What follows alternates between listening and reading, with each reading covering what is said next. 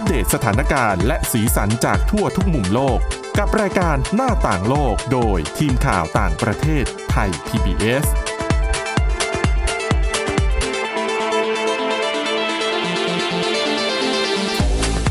สวัสดีค่ะ คุณผู้ฟังขอต้อนรับเข้าสู่รายการหน้าต่างโลกค่ะ วันนี้นะคะ เรายังคงมีเรื่องราวที่น่าสนใจเกี่ยวข้องกับเรื่องสิ่งแวดล้อมอยู่เหมือนเดิมนะคะ เพราะดิฉันเชื่อว่าประเด็นเรื่องสิ่งแวดล้อมเนี่ยมันจะต้องถูกพูดถึงไปอีกนานเลยแหละนะคะ และวันนี้ค่ะคนที่จะมาร่วมพูดคุยกันนะคะ คือคุณชนชยานนท์พร้อมสมบัติ และดิฉันสวรักษ์จากพิวัฒนาคุณค่ะ ค่ะ สวัสดีคุณผู้ฟังค่ะค่ะสำหรับสำหรับประเด็นในวันนี้นะคะ เราจะมาพูดถึงเรื่องของงานวิจัยค่ะ ที่เขาพบว่าคนที่ร่ำรวยที่สุด ซึ่งมีสัดส่วน 1%ของคนทั้งโลกเนี่ยนะคะ คนกลุ่มนี้เนี่ยเป็นกลุ่มคนที่จะ ปล่อยก๊าซคาร์บอนเนี่ยในในระดับที่เขากำหนดไว้เนี่ยสูงกว่าถึง 30 เท่านะคะ เมื่อกี้ดิฉันคุยกับคุณชุนนันรอบนอก คุณนันบอกก็ไม่ได้น่าแปลกใจอืมเพราะคนรวยมีเงินนั่นย่อมหมายความว่า เขาก็จะมีเงินซื้ออุปกรณ์ยานพาหนะทั้งหลายทั้งแหล่ที่มันช่วยอำนวยความสะดวกให้กับใช่ตัวเขาว่า แล้วมันก็ใช่ไหต้องใช้พลังงานสิ้นเปลืองกว่าคนอื่นอายกค่ะตัวอย่างง่าย ๆ ถ้าเป็นคนธรรมดาอย่างเราเราๆเนี่ยนะคะ จะไปเชียงใหม่ เดินทางด้วยวิธีไหนบ้างอะคุแต่ณนัก็นคงขึ้นเครื่องหรือว่าอะขับรถไป มีฐานะหน่อยขึ้นเครื่องอ่าถ้าแบบอยากขับรถชมวิวอืมไปหลายคนหรือว่าขับถไปไปรถประจำทาง อ่า อันนี้แบบชิงฉับไปเรื่อยๆนะคะค่ะแต่ถ้าเป็นคนรวย เขาก็อาจจะมีเครื่องบินเช่าเหมาลำหรือเครื่องบินส่วนตัวอืมอยากไปไหนก็ขับขึ้นเครื่องบินแล้วก็ขับไปได้เองเลยค่ะ หรือว่านะคะเขาจะมีรถหลายหลายคันอืมครอบครัวหนึ่งมีรถหลายคันนี้ใช่นะคะ อันนี้ก็ไม่ได้ไม่ใช่เรื่องแปลกว่าทำไมกลุ่มคนรวยเนี่ยถึงถึงได้ปล่อยก๊าซคาร์บอนเนี่ยเยอะกว่ากลุ่มคนที่มีรายได้ค่ะปานกลางหรือว่ารายได้น้อยนะคะ แต่ทีนี้ค่ะผลการศึกษาจากออกแฟมนะคะเป็นองค์กรการกุศลที่เรียกว่าทำงานเพื่อแก้ปัญหาหลาย ๆ อย่างเลยในโลกนี้นะคะ เขาทำการสำรวจนะคะแล้วพบว่าการที่กลุ่มคนรวยที่คิดเป็นสัดส่วน 1%ของคนทั้งโลกเนี่ย การปล่อยคาร์บอนเกินตัวของคนเหล่านี้ เร่งให้เกิดสภาพอากาศสุดขั้วแบบทั่วโลก และส่งผลเสียต่อเป้าหมายในการจำกัดอุณหภูมิโลก ตัวเลข 1.5 องศาเซลเซียส นี่เป็นตัวเลขเป็น keyword สำคัญที่คุณผู้ฟังนี่ควรจะต้องจำไว้นะคะ เพราะมันคือเป้าหมายในระดับโลก ว่าทั่วโลกเนี่ยจะต้องร่วมมือกันควบคุม ลดการปล่อยแก๊สเรือนกระจก เพื่อไม่ให้อุณหภูมิโลกสูงเกินกว่า 1.5 องศาเซลเซียส เมื่อเทียบกับช่วงยุคก่อนอุตสาหกรรมนะคะ และก่อนจะถึงปี 2030 เนี่ย เราจะต้องปล่อยก๊าซคาร์บอนเท่าๆกับที่เราสามารถกำจัดมันได้อืมวิธีการกำจัดก็คืออะปลูกต้นไม้นะคะ แล้วบางที่ก็อาจจะใช้เทคโนโลยีเข้ามาช่วยนะคะ ทีนี้ถ้าหากทุกคนบนโลกช่วยกันเนี่ย เป้าหมายนี้ก็อาจจะสำเร็จได้ไม่ยาก แต่ปรากฏว่า กลุ่มคนที่รวยที่สุดที่ว่าเป็นหนึ่งเปอร์เซ็นของคนทั้งโลกเนี่ยแหละค่ะ ก็ไม่ได้มีความพยายามที่จะช่วยลดนะคะ เพราะว่าลดการปล่อยแก๊สเนี่ยมันหมายมันหมายถึงความสะดวกสบายที่จะลดลง ยกตัวอย่างเช่น ถ้าเป็นคนรวย คุณอาจจะมีบ้านหลายหลังอืมแล้วบ้านหลายหลังนั้นอาจจะคุณอาจจะไม่เคยไปอยู่ แต่มันยังต้องมีคนไปคอยดูแลรักษา ซึ่งมันก็ต้องใช้พลังงานนะคะ หรือคนที่มีเครื่องบินส่วนตัว มีเรือยอชต์ขนาดใหญ่นะคะหรือเอาง่าย ๆเลย บ้านของคนที่มีฐานะอย่างในเมืองไทยเนี่ยค่ะ บางครอบครัวเนี่ยมีอยู่กันแบบสี่คนพ่อแม่ลูกอืมทุกคนมีทุกคนรถหมด มีรถส่วนตัวของตัวเองหมด บางทีไปที่เดียวกันนะ แต่ก็ขับแยกรกัถนไปคนละคันอืมเพราะว่าอาคากลับอาจจะแวะไปที่อื่นยังไม่ได้กลับเข้าบ้านเลยอะไรค่ะก็แล้วแต่ เราเคยมีการรณรงค์อยู่ช่วงหนึ่งคุณสวรักษ์ค่ะจำได้ไหมในจำได้ประเทศไทยอะทางเดียวกันไปด้วยกันไปด้วยกัน แล้วก็มีอยู่ช่วงหนึ่งของการเดินทางกลับบ้านในช่วงค่ะสงกรานต์ปีใหม่เนี่ยนะคะค่ะปรากฏว่ามีคนที่ขึ้นป้ายเออรับสมัครเพื่อนร่วมทางเนี่ยค่ะนะคะพาคนที่ไม่รู้จักกลับไปด้วยอืมแต่ก็มีปัญหาเหมือนกันนะคะบางคนพบว่าถูกหลอกเป็นอาชญากรเออใช่ หลอกให้ร่วมเดินทางไปด้วย แล้วก็อันเนี้ยขโมยทรัพย์สินก็มีค่ะเหมือนกันนะคะ และยิ่งยุคโควิด -19 นี่ไม่ต้องพูดเลย โอ้นี่เป็นเนอะยุคที่ทำให้คนต้องห่างไกล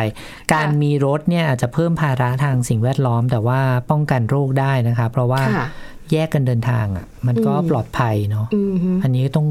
โหเป็นเรื่องยากเหมือนกันเนาะที่ต้องพูดยากเนาะเนาะในทางทฤษฎีกับในทางปฏิบัติน่ะ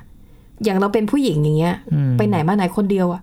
ดึกๆคุณจะกล้ารับใครไม่รู้จักขึ้นรถเหรอใช่ไหมต่อให้เป็นเพื่อนอ่าไม่ใช่เป็นเพื่อนถ้ถ้าเป็นไม่คนสนิทมากเอออะถ้าเป็นเนาะคนที่ทำงานอยู่ในที่เดียวกันน่ะ ถ้าไม่สนิทก็ไม่เออเราก็ไม่กล้าได้นะเนาะโอ้ถูกไหมหรือบางทีขับไปเปลี่ยวๆเราก็ไม่รู้ว่ามันจะเกิดอะไรขึ้นแล้วดังนั้นเนี่ย อย่างที่บอกเรื่องของในทางทฤษฎีกับในทางปฏิบัติมันมันยากทำทำได้ยากแต่ว่าก็อีกวิธีหนึ่งที่ช่วยได้คือลดค่ะการเดินทางค่ะ เดินทางให้น้อยเพราะว่าปัจจุบันก็มี work from home อะไรอย่างเงี้ยนะคะค่ะใครหลายคนที่ไม่ต้องเดินทางออกจากบ้านก็ก็ช่วยได้ส่วนหนึ่งเหมือนกันอืมนะคะอะเขาไปดูผลการสำรวจค่ะเขาบอกว่ากลุ่มคนรวยที่สุดเนี่ยนะคะเอ่อจะปล่อยก๊าซคาร์บอนไดออกไซด์เนี่ยมากถึง 70 ตันต่อปีนะคะ ในขณะที่คนที่จนที่สุดเนี่ยปีหนึ่งนะคะปล่อยก๊าซคาร์บอนไดออกไซด์ไม่ถึง 1 ตันนะคะอ่า เนี่ยจะเห็นถึงความแตกต่างอ่าดังนั้นเนี่ยก็เลยอะเอามาเล่าให้ฟังกันนะคะว่า บางทีความเหลื่อมล้ำทางสังคมเนี่ยมันส่งผลกระทบในทุก ๆ ด้านเลยแม้แต่เรื่องของสิ่งแวดล้อมเพราะอย่าลืมว่า เวลาที่มันเกิดมลพิษ หรือว่ามันเกิดภัยธรรมชาติรุนแรงเนี่ยคนจนจะเป็นกลุ่มคนที่ได้รับผลกระทบมากที่สุดอืมเนื่องจากฐานะด้อยกว่าค่ะการจะหาสิ่งอำนวยความสะดวกมันก็น้อยกว่า อากาศร้อนจัดคนรวยทำไง เปิดแอร์เปิดแอร์ใช่ทั้งวันเขาก็ไม่เดือดร้อนอืมแต่ถ้าคุณเป็นคนจนน่ะราคุณจะก็ต้งเปิดแอร์ทั้งวันไหวไหมเปิดไม่ไหวค่ะจ่ายค่าไฟไม่ไหว อย่างมากคุณก็ต้องไปเดินห้างเออใช่ไหมอาศัยแอร์จากห้างสรรพสินค้าค่ะวันไหนมีมลพิษสูงสูง PM 2.5 แบบอยู่ในขีดอันตราย คนรวยเป็นไง อยู่ในรถส่วนตัวอืมลงจากรถก็มีหน้ากากอย่างดี ค่ะ แล้วคนจนเป็นยังไง ก็ต้องเผชิญกับอากาศไม่ดีเออเนาะขึ้นรถเมย์หรือว่าแม้แต่ เออปัจจุบันเราเอออดีตเนี่ยเราอาจจะค่ะคิดว่าการหลบเข้าไปอยู่ในอาคารนะครับคุณสวรักษ์ค่ะจะช่วยเรื่องปัญหาฝุ่นละอองได้ แต่ความจริงก็ไม่ไม่จริงเสมอไปนะคะเพราะว่าอืมการไปอยู่เอ่อในอาคารมันก็ช่วยได้ส่วนหนึ่ง แต่ว่าอากาศมันไปทุกที่เหมือนกันอืมนะคะ ถ้าค่ะเกิดไปอยู่ในอาคารที่มีเครื่องปรับอากาศมันก็ช่วยได้ส่วนหนึ่ง เพราะว่ามันจะมีระบบกรองอากาศอยู่นะคะ แต่ว่ามันก็ช่วยไม่ได้ทั้งหมด เพราะฉะนั้นเรื่องอากาศนี้ก็ เรียกว่าเป็นผลกระทบที่รุนแรงต่อคนที่รายได้น้อยเหมือนกัน ใช่ค่ะ แล้วก็ผลการศึกษาของออฟแฟมออฟแฟมยังพบว่ากลุ่มคนที่มีรายได้ปานกลางนะคะซึ่งคิดเป็น 40%ของคนทั้งโลกเนี่ย คนกลุ่มนี้คือคนที่ช่วยลดการปล่อยก๊าซคาร์บอนได้มากที่สุดนะคะ แล้วก็อาจจะแต่ดิฉันว่าเหตุผลหนึ่งอาจจะเป็นเพราะเขาอยู่ในประเทศที่มีการพัฒนาดีพอ คือไม่จำเป็นต้องมีรถยนต์ ระบบขนส่งมวลชนมีประสิทธิภาพอืมพอไม่ต้องมีรถยนต์ส่วนตัวเนี่ย มันก็ลดการปล่อยก๊าซไปได้โดยอัตโนมัตินะคะค่ะแล้วก็เขาบอกว่าจริงๆ แล้วคนทั้งโลกเนี่ย80%น่ะจะเป็นคนที่ไม่มีรถยนต์ของตัวเองนะคะอืมแล้วก็คน90%ของทั้งโลกเนี่ยคือคนที่ไม่เคยเดินทางด้วยเครื่องบินอืมอืมนะคะ ก็อะอันนี้ก็เป็นเรียกว่าเป็นข้อมูลที่น่าสนใจนะคะ แต่มันเป็นความจริงที่เรารู้กันอยู่แล้วแหละ แต่ว่าเอามาเล่าให้ฟังกันอีกครั้งหนึ่งนะคะ ทีนี้อย่างที่บอกทุกภาคส่วนจะต้องร่วมมือกันนะคะ แม้แต่ Facebook ซึ่งถือเป็นสื่อสังคมออนไลน์จะใหญ่ที่สุดของโลกก็ว่าได้นะคะ Facebook ก็เข้ามามีส่วนร่วมในเรื่องของสิ่งแวดล้อมด้วยเช่นกันนะคะค่ะ แต่ว่าก็มีงานวิจัยนะคะที่บอกว่า Facebook เนี่ยไม่ได้จัดการกับข้อมูลที่พยายามปฏิเสธเรื่องการเปลี่ยนแปลงของสภาพภูมิอากาศเท่าไหร่ค่ะนะคะจากมี2องค์กรด้วยกันนะคะ ศูนย์ต่อต้านความเกลียดชังดิจิทัลแล้วก็สถาบันเพื่อการหารือเชิงยุทธศาสตร์ บอกว่า Facebook เนี่ยเข้าไปจัดการกับโพสต์ ที่พยายามทำให้คนเข้าใจผิดเรื่องโลกร้อนเนี่ยไม่ถึง 10%ของโพสต์ที่มีเนื้อหาแบบนี้ทั้งหมดอ๋อนะคะค่ะเขาบอกว่าศูนย์ต่อต้านความเกลียดชัง ดิจิตอลเนี่ยเป็นองค์กรที่ไม่หวังผลกำไร คอยสังเกตการณ์แล้วก็ต่อต้านความเกลียดชัง แล้วก็ข้อมูลเท็จบนโลกออนไลน์ นักวิจัยบอกว่าจากโพสต์ 7,000 โพสต์ ที่บอกว่าการเปลี่ยนแปลงสภาพภูมิอากาศเป็นเรื่องหลอกลวงค่ะที่มีคนประสาทเท่านั้นที่คิดกันไปเอง มีแค่ 8%เท่านั้นที่ Facebook เข้าไปกำกับ หรือว่าดูแล หรือว่าเข้าไปแก้ไขข้อมูลเหล่านี้นะคะอืม การแก้ไขข้อมูลก็คือทำงานไประบุว่าเป็นน้อยเกินเท็ไปจใช่เออก่อนหน้านี้เนี่ย Facebook ออกมาให้คำมั่นสัญญาบอกว่า จะจัดการกับเนื้อหาที่พยายามปฏิเสธวิกฤตด้านสภาพภูมิอากาศค่ะแต่ว่าศูนย์ต่อต้านความเกลียดชังดิจิทัลศึกษาโพสต์จำนวนหนึ่งจากปีที่แล้วนะคะ ที่มีคนกดไลค์แล้วก็กดแชร์7 0 0 0 0 0 ครั้งเออเป็นกรณีตัวอย่าง ทีมนักวิจัยบอกว่า ใช้เป็นเครื่องมือวิเคราะห์โซเชียลมีเดียนะคะ ก็ค้นค้นพบเอ่อ ค้นลงไปในกลุ่มต่างๆ อย่างเช่น การเปลี่ยนแปลงสภาพภูมิอากาศ โลกร้อน เรื่องหลอกลวงลัทธิ หรือว่าเรื่องโกหก ทั้งหมดเนี่ยไม่ได้ถูกแก้ไขข้อมูลใดๆจาก Facebook เลยนะคะค่ะแล้วบทความพวกนี้ก็มีคนแชร์ไปมากนะคะ เป็นจำนวนมาก ก็มีความพยายามที่จะยืนยันข้อมูลผิดๆว่าปัญหาการเปลี่ยนแปลงสภาพภูมิอากาศเนี่ยไม่ได้ มีหลักฐานทางวิทยาศาสตร์รองรับค่ะในจำนวนข้อมูลเหล่านี้ก็มีมากถึงร้อยละ 69 ที่เมื่อไล่ย้อนกลับไปแล้วก็จะเห็นได้ว่า มีแหล่งข้อมูลมาจาก 10 ที่เท่านั้นเองคุณสวรักษ์อืมคือพูดง่ายๆว่าเป็นการบอกข้อมูลหลอกลวงแบบซ้ำๆๆๆ โดยมีค่ะต้นต่อ ไม่ไม่ได้มีความหลากหลายนะคะ แต่ว่ามีคำชี้แจงออกมาจากทาง Facebook บอกว่า โหเจ็ดแสนครั้งทั้งไลค์ทั้งแชร์เนี่ย ถือว่าเป็นสัดส่วนที่เล็กน้อยมากนะคะ ของการปฏิสัมพันธ์บน Facebook ที่เกี่ยวกับสภาพภูมิอากาศทั้งหมดค่ะที่มีถึง 200 ล้านครั้งด้วยกัน อันนี้เป็นข้อแก้ตัวของเขานะอ่าๆๆเขาบอกว่าโอ้ยแค่เจ็ดเจ็ดแสนเอง มีแต่มีคนโพสต์เรื่องแบบเนี้ยตั้งสองร้อยล้านครั้งอืมเพราะฉะนั้นการเข้าไปแก้ไขของเขาก็เลยไม่ได้น้อยนะอืมนี่เป็นเป็นคำชี้แจงของเขาค่ะอ่าแต่เรื่องนี้เป็นปัญหาจริง ๆนะคะ โดยเฉพาะในแบบแม้แต่อดีตผู้นำประเทศบางคนนะคะค่ะก็ยังออกมาบอกเลยว่าไอ้เรื่องการเปลี่ยนแปลงสภาพอากาศเรื่องเรื่องโลกร้อนเนี่ยมันเรื่องโกหกใครๆก็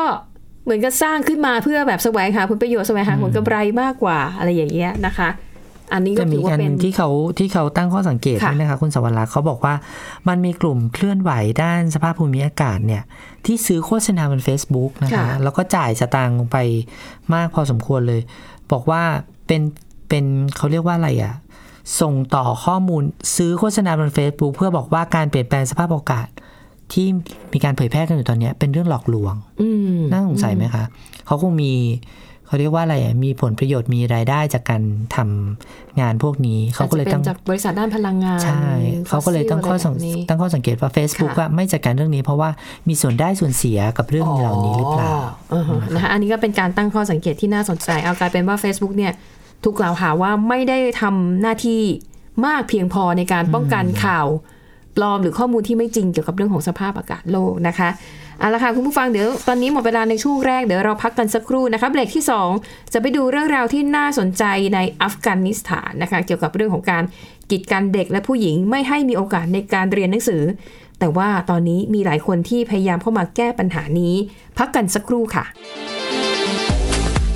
หน้าต่างโลกโดยทีมข่าวต่างประเทศไทย PBS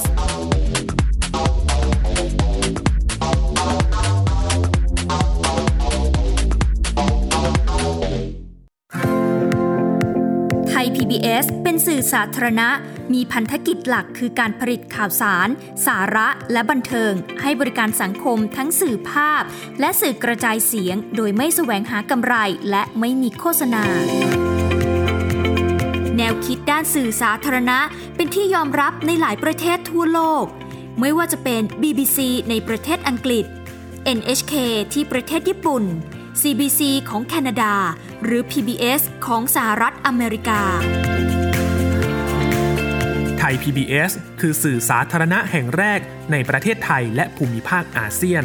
เราเป็นอิสระจากการครอบงำทั้งกลุ่มธุรกิจ กลุ่มการเมือง และการคุกคามจากอำนาจของหน่วยงานรัฐ เพราะมีหน้าที่ตามกฎหมาย รายได้ในการผลิตรายการทั้งหมดมาจากร้อยละ 1.5 ของภาษีสรรพสามิตแต่ไม่เกิน 2,000 ล้านบาทต่อปี ไทย PBS ทำงานบนฐานการมีส่วนร่วมจากทุกฝ่ายในสังคม จัดสรรงบประมาณให้ผู้ผลิตอิสระ ได้ร่วมสร้างสรรค์รายการ เพื่อตอบสนองความหลากหลาย ประชาชนเป็นคนตรวจสอบและควบคุมเรา ผ่านกระบวนการประชาธิปไตยในรัฐสภา มีกลไกตัวแทนจากสภาผู้ชมผู้ฟังรายการจากทั่วประเทศทำหน้าที่กำกับดูแล และรับฟังเสียงสะท้อนจากสังคม ให้ไทย PBS ได้พัฒนาผลงานที่มีคุณภาพมากขึ้น ไทย PBS พื้นที่การเรียนรู้สำหรับทุกคน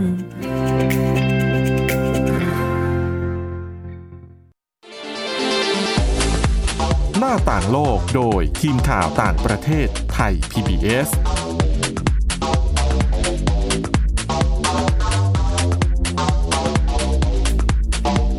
รับกลับเข้าสู่ช่วงที่ 2 ค่ะ ช่วงนี้นะคะ เราจะไปดูปัญหาในอัฟกานิสถานกันนะคะ อันนี้ก็เป็นอีกประเด็นหนึ่งนี่ที่คนทั้งโลกเนี่ยให้ความสนใจ โดยเฉพาะอย่างยิ่งเรื่องสิทธิของเด็กและสตรีในการเรียนหนังสือค่ะนะคะดิฉันคิดว่าคุณผู้ฟังก็น่าจะพอได้ยินข่าวมาบ้างนะคะ ที่กลุ่มตอริบานเนี่ยเขามีคำสั่งให้เด็กนักเรียนแล้วก็นักศึกษาที่เป็นผู้หญิงนะคะ อยู่กับบ้านยังไม่ต้องออกไปเรียนบางคำสั่งเนี่ยบอกว่าผู้หญิงเนี่ยยังไม่ต้องไปทำงาน เพราะว่าเขาอ้างว่า คือตอริบันที่ผ่านมาเนี่ย อยู่ในสภาพสังคมที่ผู้ชายเป็นใหญ่ ผู้หญิงค่ะอยู่แต่บ้านอยากอยู่แต่บ้านอย่างเดียว ดูแลครอบครัวอย่างเดียว ก็เลยบอกว่าเนี่ยพอผู้หญิงออกมาทำงานตอริบันเนี่ยไม่รู้จะทำตัวยังไง เดี๋ยวขอเวลาตั้งหลักวาง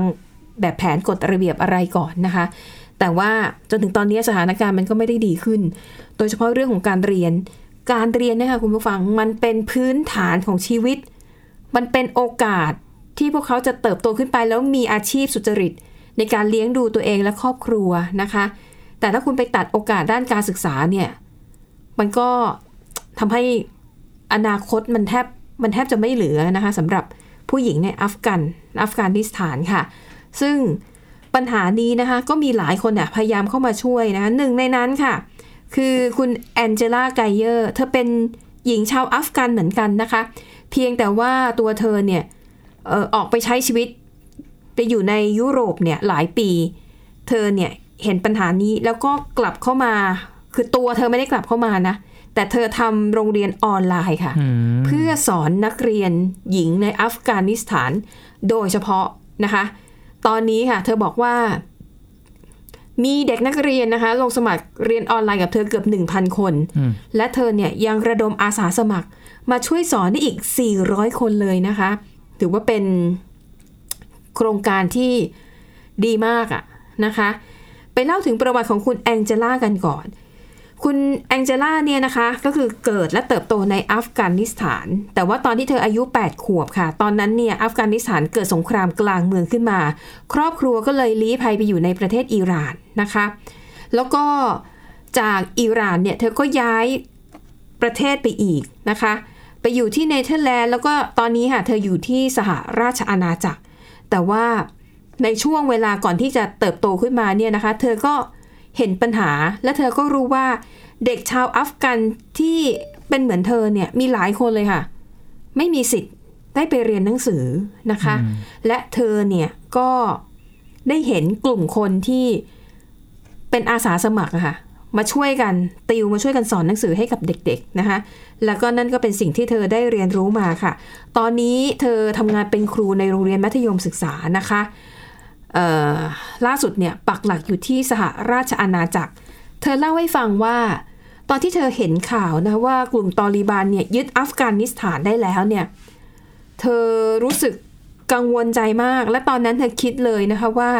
โหถ้าตอริบันกลับมาเนี่ยนะ ผู้หญิง โดยเฉพาะอย่างยิ่งเด็กๆ เนี่ย จะต้องแบบสูญเสียสิทธิ์ในการเข้าถึงการศึกษาแน่ ๆ แล้วมันก็เป็นจริงตามนั้นด้วยนะคะ ในที่สุดค่ะเธอก็เลยรู้สึกว่า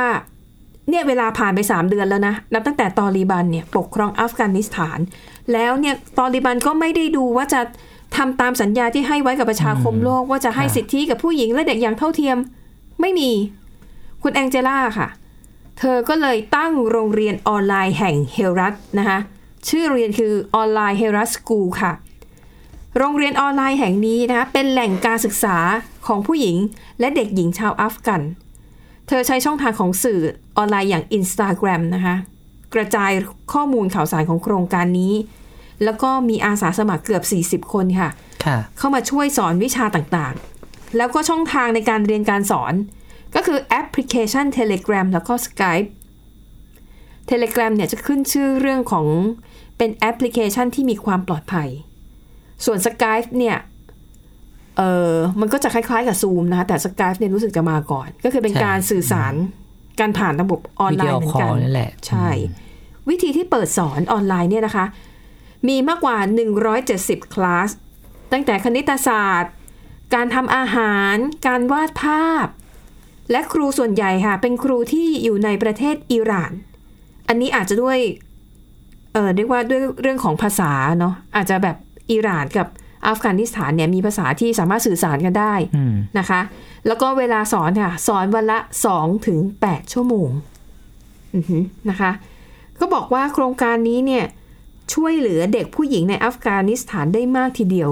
เนื่องจากว่าตอริบันเนี่ยนะคะ ประกาศไม่ให้เด็กหญิงแต่อายุเจ็ดขวบขึ้นไปเนี่ย ไม่ให้ไปโรงเรียนนะอืมดังนั้นหลายครอบครัวผู้หญิงอยู่บ้านเฉยอืมๆนะคะอะดังนั้นนะคะแม้ว่าเด็กเหล่านี้จะพยายามก็คืออะอ่านหนังสือด้วยตัวเอง อาจจะพ่อแม่อาจถ้ามีความรู้อะนะก็อาจจะสอนลูกๆได้อืมแต่ถ้าบ้านไหนพ่อแม่ไม่ได้ไม่ได้มีความรู้ความเข้าใจแต่ฉันว่าอะยากมากเลยเนาะอย่างเช่น ถ้าเราย้อนกลับไปเมื่อเมื่อเดือนกันยาใช่ไหมครับปรากฏว่าอัฟกานิสถานเนี่ยค่ะตอตอริบันเนี่ยบอกว่าจะ เปิดเรียนค่ะประมาณกลางเดือนกันยายนที่ผ่านมาค่ะแต่ปรากฏว่าเปิดเรียนเนี่ยตอนแรกสัญญิงสัญญาว่าจะเปิดทั้งโรงเรียนหญิงและโรงเรียนชายค่ะคือก่อนหน้านั้นก็คือมีการแยกชายหญิงออกจากกัน มีใช่โรงเรียนสถานศึกษาเนี่ยก็ห้ามเลย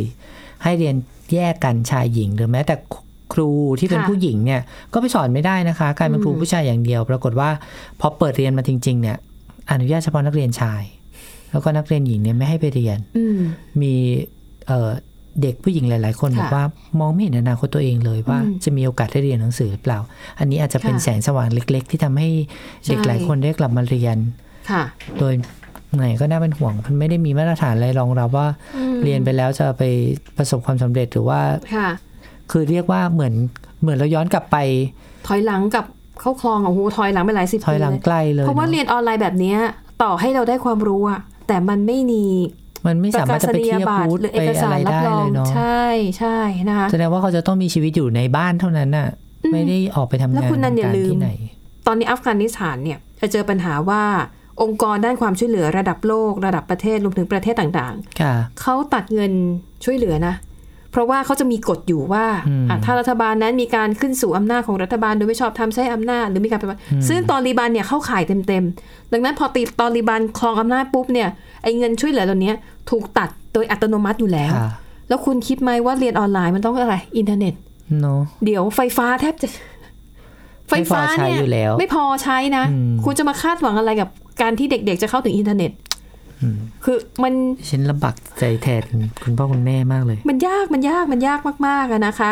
อะแต่อย่างน้อยนี่คือเป็นความพยายามแล้วก็คือโลกก็ต้องรับรู้นะคะ และดิฉันว่าถ้าจะรอให้ตอริบันกลับมาให้สิทธิกับเด็กและผู้หญิงเนี่ยหนูไม่รู้จะมันอีกยาก กี่ทศวรรษ กี่ศตวรรษเอออาจจะต้องใช้เวลาเป็นสิบปี แต่เท่ากับว่าเด็กผู้หญิงที่ที่มี